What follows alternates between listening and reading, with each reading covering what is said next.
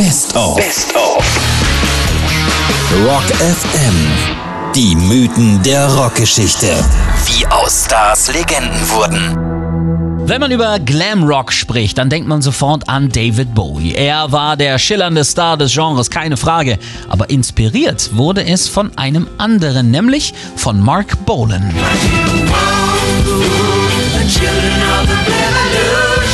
Der Glamrock-Trend kommt aus Großbritannien. Die Künstler waren androgyn, dekadent, romantisch und vor allem extravagant. Schillernde Farben, ausgefallene Frisuren, Schminke und auffällige Kleidung.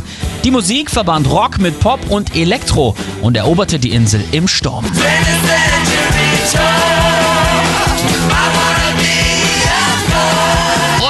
Bolan war die treibende Kraft dahinter. Erst als Straßenmusiker, dann mit Steve Peregrine Took zusammen als Tyrannosaurus Rex und schließlich der Mega-Erfolg als T-Rex.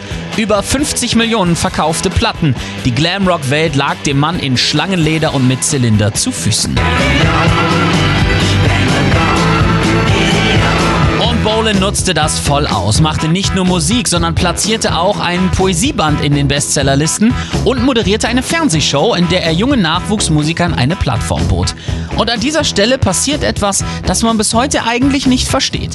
Mark Bolan hat als einer der ersten den Punk für sich entdeckt und versucht ihn auch in seine Musik mit einzubeziehen. Das scheiterte auf ganzer Linie.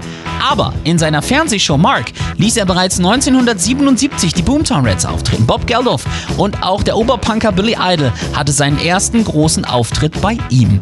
Er war also einer der ersten Förderer der Musikrichtung, die seinen musikalischen Abstieg bedeutete. Und dann kam auch noch der 16. September 1977. Mark und seine Freundin Gloria fuhren vom Morton's Restaurant im Londoner Berkeley Square nach Hause. Bolan hatte aus Angst vor einem Unfall nie den Führerschein gemacht und saß auf dem Beifahrersitz des violetten Minis seiner Herzdame. Ein Reifen platzte und sie rasten Vollgas gegen einen Betonpfahl. Gloria brach sich Arm und Kiefer, aber Mark Bolan war sofort tot. 14 Tage vor seinem 30. Geburtstag wurde einer der größten Musikvisionäre, der in fast jedem seiner Songs über Fortbewegungsmittel gesungen hatte und selbst einige Autos besaß, von seiner größten Angst heimgesucht und starb bei einem Autounfall. An seiner Beerdigung nahmen unter anderem Rod Stewart, Tony Visconti und sein bester Freund David Bowie teil. Alle zusammen legten ein Blumengesteck in Form eines Schwans nieder, in Anlehnung an einen seiner ersten großen Hits, Ride a White Swan. Ride a white swan, let the people of the Belgium, will you along, baby, come go ride.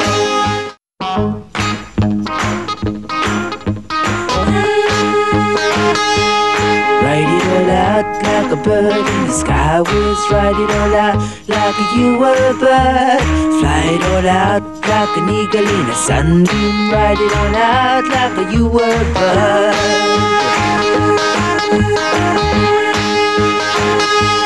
wear a tall hat like a druid in the old days wear a tall hat and a tattooed gown ride a white swan like the people of a Belgium wear your hair long babe you can't go wrong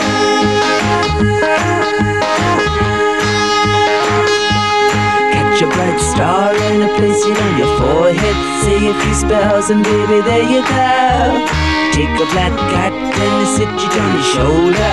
And in the morning you'll know all you know.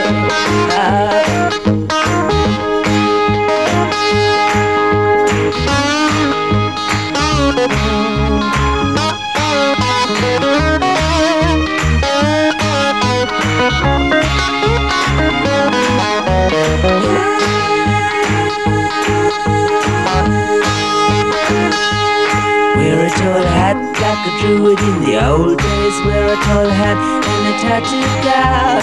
Ride a white swan like the people of a Belgium. Wear your hair long, baby, can't go wrong.